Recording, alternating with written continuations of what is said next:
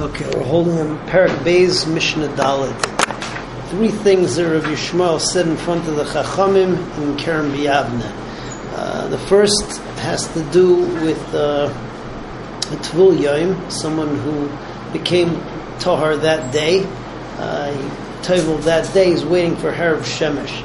Halacha is is that if he touches something which is truma, so he uh, is metameyit. Now the shiloh is, let's say that you have vegetables which are truma, and uh, you put some egg on it, you know, whatever it is, to make some kind of a some kind of a dish.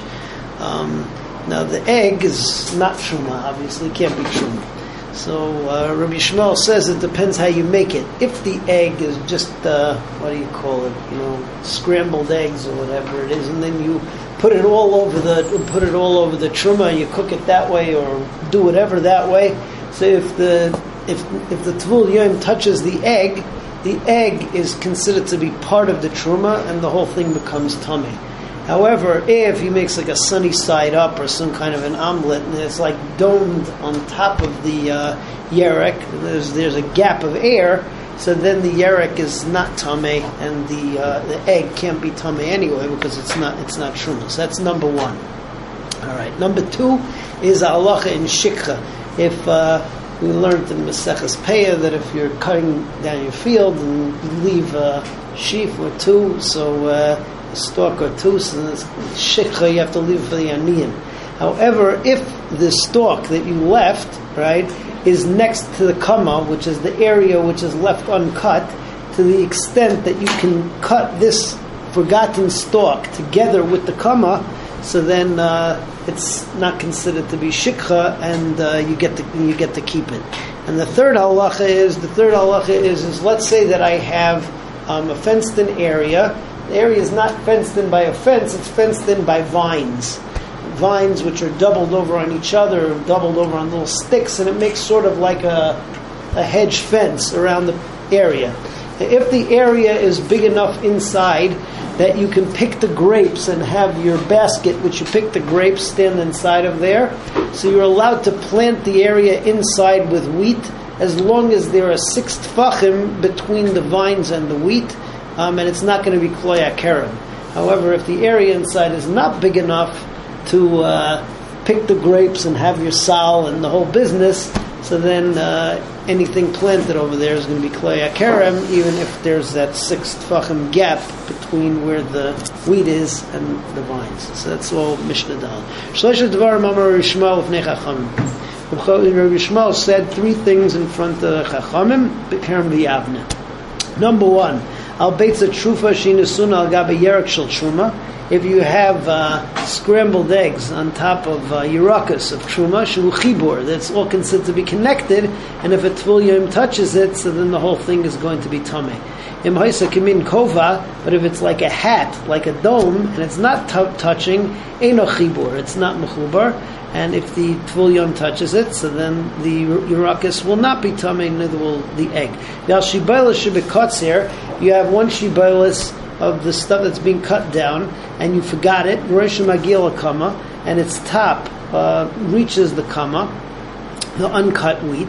Im Niktsura im Akarma, if you can cut it with the sickle in one fell swoop, Hari Hishal Balabais, it all belongs to the Balabais, it's not Shik Lav. If it's separated enough that you got to cut it in two shots, Shehi Mukefes Aris if you have a little garden, garden patch that's surrounded by these vines doubled over, five of them on each side, I think at least, if if inside is the area that you can have somebody picking the grapes and his basket, mikan umaloy baitzer mikan tizarea. So then. Uh, you can uh, what's it called? So then you can plant in there wheat, and it won't be klei akaram, but there needs to be six tefachim gap on each side. Im lav, and if not, if it's not a big enough patch like that, so then like tizarea, otherwise it'll be klei akaram.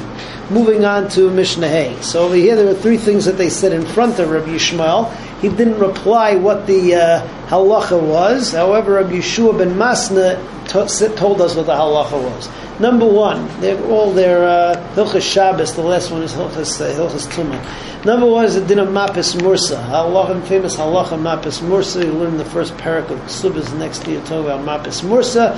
Uh, Mapis Mursa, you have a blister. Yeah, and uh, if you open up the blister because you want it to be open, you want there to be a path, so that's boneh on Shabbos. If you want to get out the pus, uh, so then it's Mokshin and Shrichel Gufa, which is Asr, Midrabbanan, but since there's Tsar, the Rabbanan mattered it. Halacha number two, Tzad Nachash. If you trap a snake because you want uh, to use it for medicinal purposes, snake oils, whatever, so then you're chayiv on Shabbos. If you want to make sure that it doesn't bite you or it's annoying you, since Mokshin and Shrichel Gufa, Mishum Tsar, they mattered it. And finally, the last halacha, we're talking about something called lefasim ironias, lefasim that are made in villages. Now, what are lefasim? Lefasim is a kli cheres that is basically like a, an empty sphere, yeah?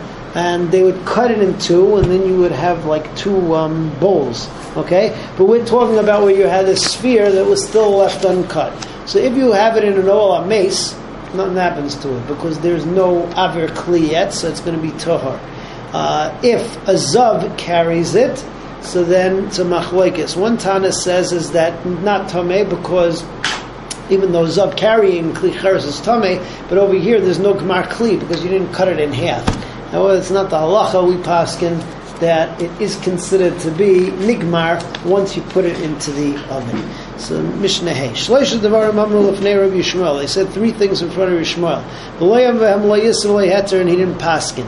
He didn't say usr, he didn't say mutter. The Persian Rabbi Yeshua ben Masna. Rabbi Yeshua ben Masya explained what uh, what the din is.